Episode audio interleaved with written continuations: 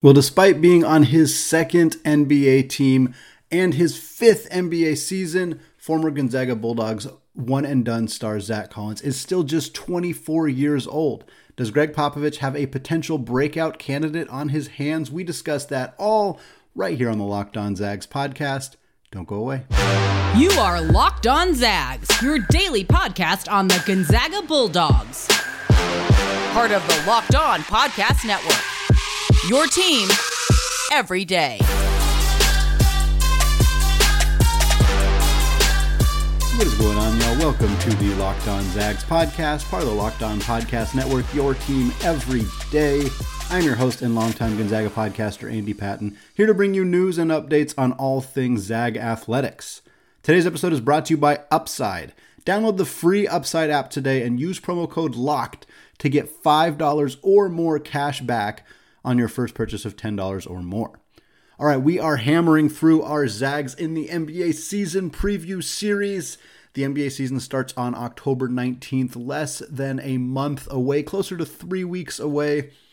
There's a little bit of overlap where the NBA season starts before the college basketball season gets going. So I know many fans who are itching to see Gonzaga basketball will be out there watching the Memphis Grizzlies, the Washington Wizards, a handful of other teams that have eh, Zags in the NBA on those rosters.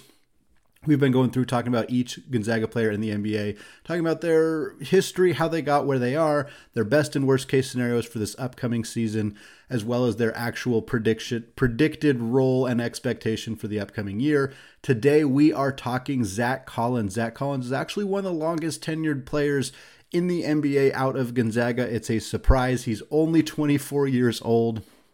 But of course, the first five star in Gonzaga basketball history, the first one and done in Gonzaga history. We're going to talk here about his history. Of course, Collins' first five star recruit in school history. He began at Bishop Gorman High School. He was a four star recruit for most of the time that he was being pursued by Gonzaga. Ended up getting that five star status before he joined the Zags in 2016. He came off the bench for that incredible 16 17 team, that team that, of course, was winning the national championship game against the North Carolina Tar Heels until they were not winning that game. It was a, a, tough game to watch. Some poor officiating on both sides. The Kennedy Meeks call, of course, very, very iconic. Zach Collins was a huge part of that team. He played in 39 games. He averaged about 17 minutes per night. So, yeah, he was coming off the bench. He was the third big on that team behind Przemek Karnowski, behind Johnathan Williams. Killian Tillie was the fourth big on that team. Incredible that the two backups on that roster are the two guys who are currently in the NBA. That's just how it works sometimes. Uh, that team was ridiculously loaded in the front court. For Collins, in his lone season at Gonzaga, he averaged about 10 points per game, six rebounds, and just under two blocks. He was a hyper, hyper, hyper efficient scorer for the Zags. He shot 67% on two pointers and a ridiculous 47.6% on threes. Yes, the sample size there was small. He was 10 for 21 from deep. Again, this is a common theme on these podcasts. It's a common theme really whenever discussing Mark Few offenses, particularly when looking at big men, the big men don't shoot a lot of threes. There are, of course, exceptions. Killian Tillie is a very, very notable exception. He took a whole bunch of threes. He was really, really good at it. Kyle Wiltjer is an exception as well. But even when you look at like Kelly Olynyk's history, he didn't take a ton of threes at Gonzaga. Elias Harris didn't take a ton of threes at Gonzaga. Zach Collins, like a lot of these guys really didn't take a bunch of outside shots. It's just not really in the game plan. Mark Few's offense is so, the half court offense in particular, is so predicated on getting the ball to the low post. And so you're not going to have your big men standing out around the three point line, taking a lot of shots that way. It's just not really the way that the offense operates, but it's how the NBA operates. So you see a lot of guys, Collins included, who take a lot more threes when they get into the league. Regardless, Zach Collins was awesome during the regular season at Gonzaga. He was even better when this team got into the NCAA tournament, he really turned some heads at that point. He averaged nine points, 6.8 rebounds, and three blocks per game during those six NCAA tournament games. He shot 64.5% from, on two pointers. He shot at 66.7% on threes. Again, tiny sample size there, but still knocked him down when he took them. He had a couple highlight reel games 14 points, 5 boards, 4 blocks against Northwestern. One of those blocks was the very famous block where Zach Collins' hand was quite clearly in the net underneath the rim. It should have been called a goaltending. It wasn't called a goaltending. The Northwestern fans were very unhappy because that was a big momentum shift in that game. Collins also had 14 points, 13 boards, and 6 blocks against South Carolina, the game that sent Gonzaga to the national championship. Most people remember the West Virginia game and the epic Jordan Mathews shot. A lot of people will, of course, remember the national championship game, the Kennedy Meeks call, Przemek struggling in that game because he'd been poked in the eye. But I think the South Carolina game gets forgotten a little bit. It was obviously Gonzaga's first time being in the Final Four, so at that point the Zags were sort of playing with house money, but they didn't just make the Final Four, they made it to the national championship game. Killian Tillie had two clutch free throws at the end of that game to send the Zags officially to the national championship, but Zach Collins was a monster in that game. 14 points, 13 boards, 6 blocks. That is a tremendous line in any game, but to do that in a Final Four game as a true freshman and a backup, to do that as a not starting freshman big is just ridiculous. I, that is an obscene line for somebody to post in that particular situation. So hats off to Zach Collins. He also had 9.7 boards in the national championship game on four of six shooting. Again, Karnowski really struggled in that game. That was a, a, huge factor for why Gonzaga didn't win. But Zach Collins did not struggle. Four of six shooting, nine points. Really, really nice game for him. He parlayed his incredible tournament success into becoming Gonzaga's first ever one and done. He was drafted by the Sacramento Kings at number 10 overall. We're talking about a guy who didn't start in college, who was a lottery pick number 10th overall pick. The Kings immediately traded him in a draft day trade to the Portland Trailblazers. Again, this was the 2017 NBA draft. The Blazers got him. They got their hands on him. They were excited about his potential, what he was going to do for this team. And he made an immediate impact in a small role as a rookie in his first season in the NBA. He averaged four and a half points, 3.3 rebounds in 66 games. He played about 16 minutes per night right out of the chutes. This is a team that was willing to give him an opportunity to play big minutes immediately. We saw an uptick in playing time in year two. This was his most productive season in the NBA thus far because he stayed healthy for the entire season. 77 games in 2018 2019. He averaged just under 18 minutes per game. Six and a half points, four rebounds, about a block per game. Really nice season for him. When the 1920 season began, Zach Collins was going to be the starting power forward for the Blazers. He had earned himself a starting opportunity. He was 22 years old at this time. He was going to start on a team that had playoff aspirations. They had Damian Lillard, they had CJ McCollum, they had Jusuf Nurkic. They were ready to roll. And then in the third game of that season, Zach Collins jumped up for a rebound alongside Luka Doncic of the Dallas Mavericks. They came down together. Zach Collins hurt his shoulder. He was kind of walking off, limping, grabbing his shoulder, and that was it things haven't really been the same for Zach Collins since that moment. The separated shoulder cost him the rest of the season. It would have been the entire rest of the season, except, of course, in March of 2020, COVID 19 rocked the entire world. The basketball season, the NBA season got suspended temporarily, did not come back until July. By that point, Zach Collins was healthy. He was able to return to the Blazers in the infamous bubble. He returned, he played eight games for them. He started all of them 25 and a half minutes per game, averaged 6.7 boards, 1.3 assists, looked really good in those eight games coming back. He didn't play that much. I think he ended up not playing in the play. He played a little bit in the playoffs, but he didn't finish the season playing for the Blazers in the playoffs because he suffered some more injuries. And unfortunately, those injuries continued to linger and linger and linger, and he ultimately missed the entire 2020 2021 season, just did not play at all. That was his final season in a Blazers uniform, I suppose, with the Portland Trailblazers.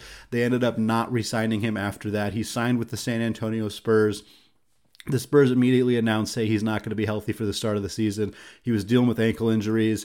He's had just a multitude of different injuries. He ultimately ended up returning for the Spurs after Christmas. He appeared in 28 games down the stretch last season. It was so nice to see him after so much time away just get back on the court and be healthy and be the Zach Collins that we know he is. But it was a bonus that he looked really darn good. He didn't just look like the Zach Collins we saw as a 20 year old or a 19 year old rookie with the Blazers. He didn't look, he, he didn't even look quite like the player that we saw as a starter for the Blazers before he went down with that injury. He was playing more of a facilitator role. His assist numbers were far higher than we've ever seen from him before. He averaged 7.8 points, which was a career high, even though it was only in 18 minutes per game. 34.1% from deep. That was a career high. 55% on twos. That was a career high. 80% from the free throw line. Guess what? That was a career high too. Again, we're talking about 28 games. The main question and the thing we're going to talk about extensively in segment two is instead of 28 games, what does that look like over 82 games? Can Zach Collins A, stay healthy for an entire season? And B, if he does, what does that look like in Gregg Popovich's offense on a San Antonio team that kind of has a lot of moving parts that could eventually have more moving parts as this team may potentially continue to trade pieces. What does this all look like for Zach Collins? We're going to talk about that in segment number two. But before we get there, I want to tell you all about Upside. From cringing at the pump to getting an eye popping check at your favorite restaurant, inflation is hitting us where it hurts. And it really hurts. That's why I started using Upside. Upside is an incredible app for anyone who buys gas, groceries, or dines out. With every purchase, I'm earning cash back thanks to Upside. The app is crazy easy to use and there's no catch. To get started, download the free Upside app, use my promo code LOCKED, and you will get $5 or more cash back on your first purchase of $10 and up. Next, claim an offer for whatever you're buying on Upside. Check in at the business, pay as usual with a credit or debit card, and you'll get paid. In comparison to credit card rewards or loyalty programs, you can earn three times more cash back with Upside. Upside users are earning more than a million dollars every week. That's part of why they have a 4.8 star rating on the App Store. Download the free Upside app and use promo code LOCKED to get $5 or more cash back on your first purchase of $10 and up. That's $5 or more cash back on your first purchase of $10 using code LOCKED.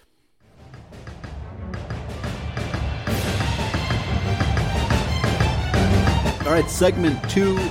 Still Andy Patton, still locked on Zags, and I want to thank all of you who have made this podcast your first listen of the day, as well as those of you who are checking the show out on YouTube. Is very much appreciated there. We are close to 925 subscribers. We're so, so close, you guys, to getting to that 1,000 subscriber mark. If you are listening to this and you have not subscribed, very simple. Go to YouTube, type in Locked On Zags. You'll see the channel. Hit that big red subscribe button. You can see access to every video we've done. They're organized. You can see all the mailbag episodes, all of these season preview series for the NBA players when we, of course, start doing a similar series for current players on Gonzaga's roster. Those will all be organized there as well. It's a great spot to get all of your preseason content. Check it out. Don't forget to hit that subscribe button. All right, we're still talking Zach Collins here. In segment number two, we're going to talk best case, worst case scenarios. Best cases within reason, worst cases without injury. I try to avoid discussing injury as a worst case scenario because it is fairly obvious that that is the worst case scenario. Of course, with players who have had an injury history like Zach Collins's, we will not avoid it entirely, but for the most part, we're not going to discuss it as a worst case scenario. We're also not going to discuss a scenario where Zach Collins is the league MVP because I don't think that that is particularly realistic. However, I do think it's realistic that Zach Collins plays the most minutes of his career during the 22 23 season. I think he's going to play big minutes as the San Antonio Spurs backup five and kind of their backup four. I think he's going to be in a somewhat similar role that he was at Gonzaga, actually, as a backup five four kind of hybrid.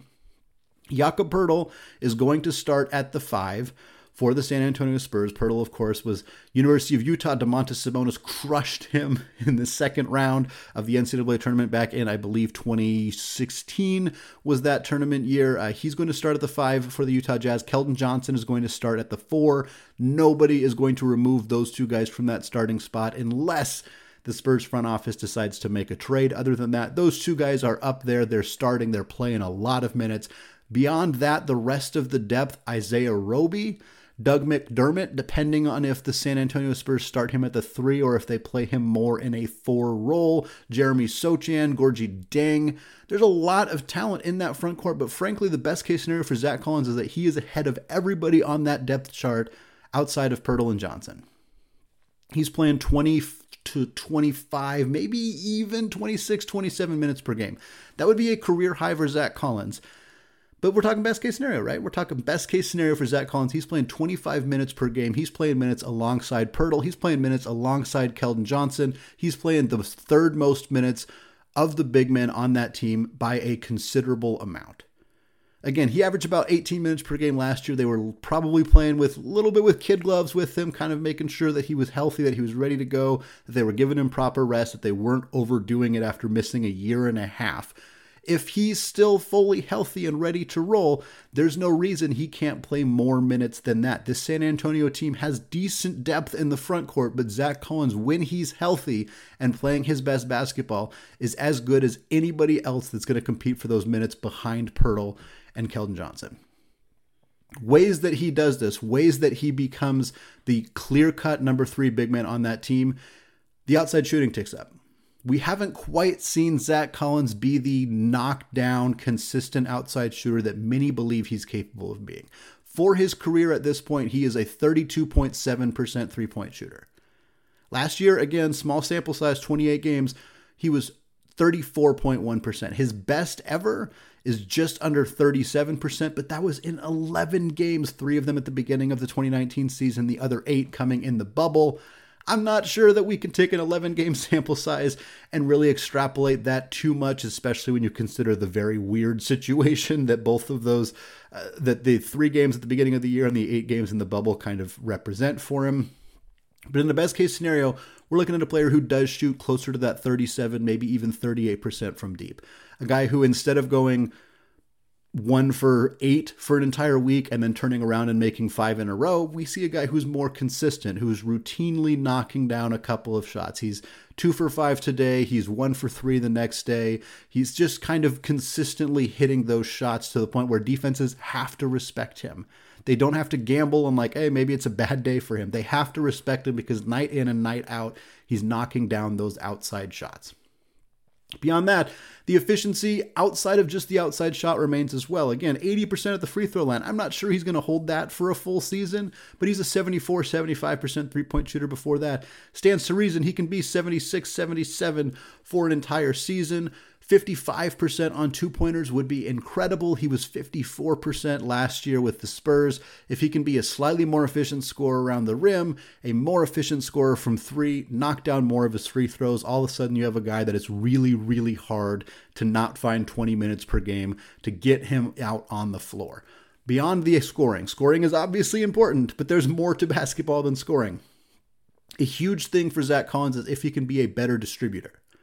He averaged 4.4 assists per 36 minutes last year. That is far, far and away his career high. Looking at per 36 numbers, which is the easiest way to evaluate Zach Collins because his minutes have been so wonky, because he hasn't played very many games in each of the last couple of seasons, the highest his assists per game per 36 had been prior to last season was two. Last year was 4.4 it is very clear that Gregg Popovich is using Collins in a different way. He is more of a facilitator, more of a passer, more of a guy who gets the ball and makes things happen. This is how Pop has always run his offense. Watch any highlight tapes of Tim Duncan for a variety of reasons, just for fun. Watch Tim Duncan highlights because they're awesome. But Duncan gets the ball at the top of the key. He does dribble handoffs, he does turn and face, goes to the basket, you know, kicks it out to shooters. All of that stuff is being facilitated through Tim Duncan. Zach Collins is not Tim Duncan. I'm not trying to claim that Zach Collins is Tim Duncan, but if Popovich is willing to use him as a player who makes things happen, who facilitates the offense a little bit, we're going to see an uptick in those assists. Best case scenario, that uptick does not come with a significant uptick in turnovers, which frankly is what happened last year. 4.4 assists per 36 is fantastic, but he also averaged 3.2 turnovers in that same period of time. Best case scenario, the turnover number comes down, the assist number comes up, or at least stays the same. He's a clear cut facilitator. He's not making as many mistakes with the basketball in his hands. That plus some efficiency in the shooting department. Already, that right there is going to make Zach Collins a very valuable player next season. But we could also see some improvements on the defensive end of the floor as well. Zach Collins is a good shot blocker in college. He's been a pretty good shot blocker in the NBA too. Not great. He has not been elite at that, but he has been fine at it. He has been solid at it.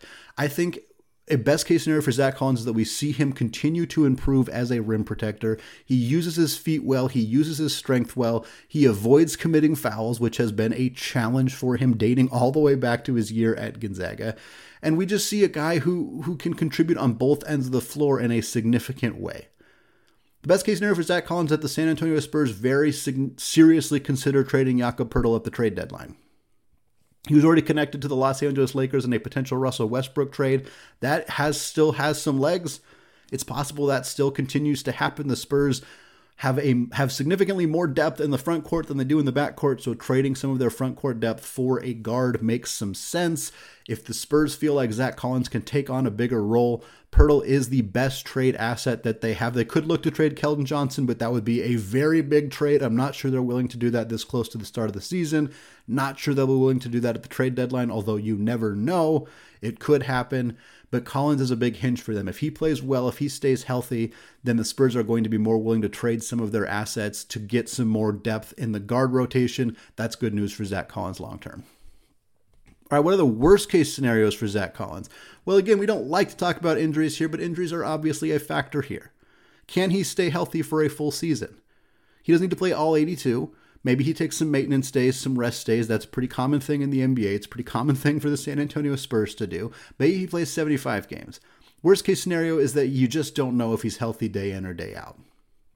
Beyond that, since I don't want to, I don't want to harp on injuries too much. Uh, worst case scenarios for Zach Collins is those efficiency improvements just don't stick.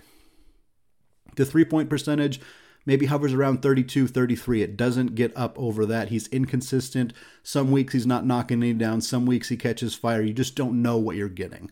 The two point percentage is closer to 50%. The free throw percentage drops too. He's just not as efficient of a scorer as he was in his 28 game sample with the Spurs last season. The worst case scenario for Zach Collins turnovers are a big issue. You can't put him in a role where he's facilitating the offense, where he's doing the dribble handoffs, where he's trying to make passes to cutting players because he's not good enough at it. He's making too many mistakes with the basketball. Guards are poking the ball away from him. He's throwing the ball to the other team. He's not efficient enough. He's not making the right decisions with the basketball in his hands, and you can't put him in that role. That, to me, is the worst case scenario for Zach Collins. If you cannot give him the ball away from the rim, if you can't let him create on his own, do anything with the basketball, he's going to be really tough to play in Gregg Popovich's offense. That's what they rely on. This is why Pop sought him out in free agency because they know that he's capable of doing that kind of stuff. He can do he can bring that to your team. If he's not doing that, you're going to have some serious issues he would lose playing time. Isaiah Roby, Jeremy Sochan, Gorgui Dieng, all those guys would play over him if he's unable to do that, or at least a, a, combination of those guys would play over him. Even if just one of them is playing in front of Zach Collins, you're going to see his minutes drop fairly significantly from the potential for 22, 25 minutes per night. All of a sudden, it's 14, it's 12. At that point, you're not. He's he's barely a rotation player. He's not getting enough of a rhythm to really have that outside shot start to stick even if there is a trade, he maybe doesn't, his playing time maybe doesn't bump up all that much. Beyond that, of course, the shot blocking, the overall defense, we need to see that improve as well. If there are mobility issues that prevent him from moving laterally, then all of a sudden it's tough for him to be a defensive player on high ball screens. You need to be able to see that. That's a, a critical skill for all bigs in the NBA. They need to be able to defend a high pick and roll if Zach Collins is unable to move laterally, if he's struggling with that, or even if it's not an injury related thing, even if he's just he's just struggling to play defense in that capacity, that's going to be an issue for him as well. Frankly, it's not that hard to see a situation where Zach Collins sort of gets stuck in no man's land. I think he's the number thir- three big. We're going to talk about that in the third segment of what I realistically expect from Zach Collins in his fifth NBA season. But I think that there's a, a, situation where if he struggles a little bit, if some of the other young guys for San Antonio play well, all of a sudden he's kind of in this position where you're like, is he going to even play today? If he does, is it going to be as the third big? Is he the fifth big? Is he playing five minutes per night, 18 minutes per night? Like he, he could kind of get stuck in this really big, massive no man's land that a lot of NBA players end up getting stuck in. Right now, I don't think he's there, but it, he needs to play well kind of right out of the chutes in order to avoid getting in that situation. All right, third and final segment coming up. We're going to take a look at Zach Collins' expected role, his expected production this season, right after this.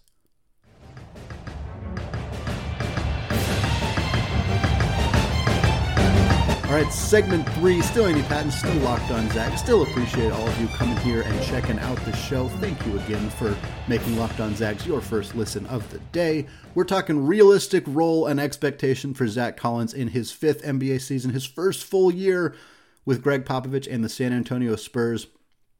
I believe Zach Collins is going to be the third big. I believe Keldon Johnson, Jakob Poeltl, those are your starting five and your four without a doubt in my mind. There's no question there. I think Doug McDermott's going to play a lot of his minutes at the three. I think Jeremy Sochan's going to play a lot of his minutes at the three. I think that allows Collins to be a rotating 5 4 backup. I think he's ahead of Isaiah Roby on the depth chart. I think he's ahead of Gorgui Dieng on the depth chart. I think he's going to play more than those two guys. So I think you're going to see a guy who kind of plays the similar Zach Collins role we've seen in the past. Most of his seasons in the, in the NBA so far, he's played around 17 minutes per game. That is, of course, when he's been healthy, that has been an issue for him. But if health is not a factor here for Zach Collins, when he's on the court, I think the 17 to 19, 20 minutes per game range is kind of where he's going to sit. I think that I think that he's going to have a similar role, not just in terms of minutes per game, but I think in terms of how the Spurs try to use him.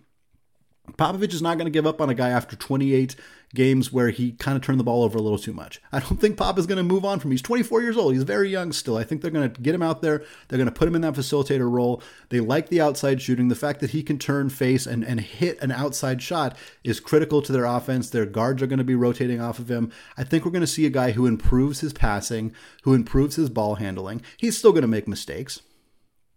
I don't think his turnover numbers are going to be elite for a big man in a situation similar to his. I think he's still going to have some bad passes. He's still going to make some mistakes. He's still going to have some issues as an outside shooter. I don't think the consistency is going to be fantastic. I think it's going to be better.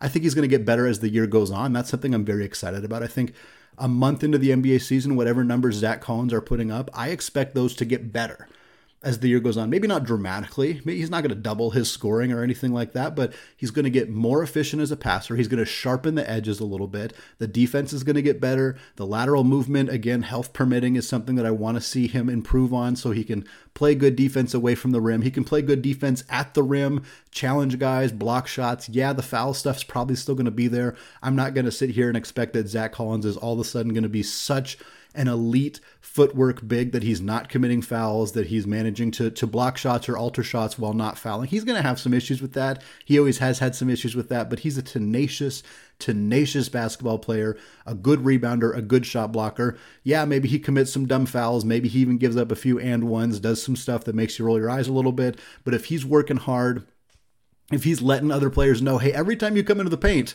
you're going to run into me. There's going to be some contact. There's going to be some aggression there. Like those kind of things matter. You need players who can do that. Zach Collins is that. I think I don't know if it was his rookie year or it was his second year when Zach Collins was really mouthing off to Klay Thompson. I don't know if you guys remember that video. He he was not afraid to tell Klay Thompson just exactly how he felt. And this was when he was like, I'm not sure if Zach Collins could legally drink when he was having these conversations with Klay Thompson on the court. You want a guy like that. You need a guy with a little bit of meanness, a little bit of aggression on the basketball court. Zach Collins is going to fill that role really nicely for the San Antonio Spurs. I think if, if we see some uptick in his consistency as an outside shooter, if we see some uptick in his ability to be that facilitator, to kind of learn that role in Gregg Popovich's offense, we could see the best season of Zach Collins' career.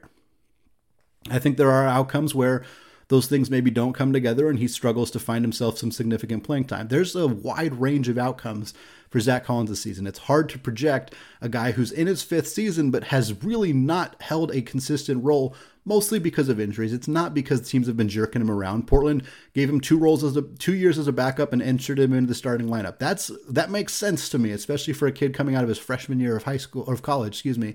But it just didn't work because of the injuries, because of how much time he has missed if he's healthy this year, if he makes some of those improvements, the Spurs have themselves the ability to potentially make some moves. Potentially deal Jakob Poeltl for a young for a young guard. Potentially deal Jakob Poeltl just for picks if that's what they want to do. Move some pieces around, get Zach Collins more playing time. Heck, maybe he becomes a trade piece. I don't know exactly how how far away the Spurs are from from really trying to contend here. They're, they're depth on their team is a little bit spotty. I don't know what their their draft pick situation looks like long term. I doubt Gregg Popovich wants to sit around in mediocrity for very long. So I expect this team is going to try to get back out there and start winning some basketball games very soon. So if they don't want to make those trades, they're going to go into this season really trying to compete with the team that they have, awesome. I think they need to get some more guard depth if that requires them to trade out of their front court depth. How Zach Collins does this year is a critical part of that because if he plays well, they have the ability to do that. If he gets hurt or if he doesn't play well, he doesn't look like a guy that can take on a bigger role. That hamstrings the Spurs in a pretty significant way of can we can we rely on Isaiah Roby? Can we rely on Gorgui Dieng? We can't rely on Zach. So who else can step up so that we can trade Jakob Poeltl, so that we can trade Keldon Johnson? Or if not, we got to build around these guys. We got to figure out what to do in the guard room. We got to figure out what to do to get this team to content. Because Gregg Popovich doesn't want to sit around and lose. He does not want to do that. I know that. I promise you that. I think Zach Collins is a really important piece for the San Antonio Spurs. I think it's to be really fun to see how he does this year. I think Gonzaga fans perhaps there's a, there's a contingency out there that have written him out because he has missed so much time because he only spent one year at Gonzaga. I understand that it feels like he was there so long ago in many ways, but I think he's uh, he's due for potentially a really really great season if he can stay healthy. And I'm really excited to see what he does in his first full year with Gregg Popovich and the San Antonio Spurs.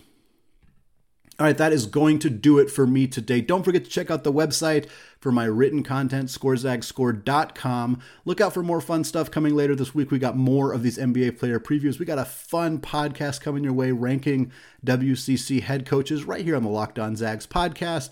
Available wherever you get your podcast and available on YouTube as well. Go there, check it out, hit that big red subscribe button. I really appreciate it. Finally, thank you again to those of you who have made Locked On Zags your first listen of the day. Locked On WCC doesn't exist yet, but you can get more informed on the West Coast happenings by making Locked On Pac 12 your second listen of the day. Host Spencer McLaughlin and the local experts of Locked On take you across the Pac 12 in 30 minutes, five times per week. All right, thank you all for listening, and go Zags.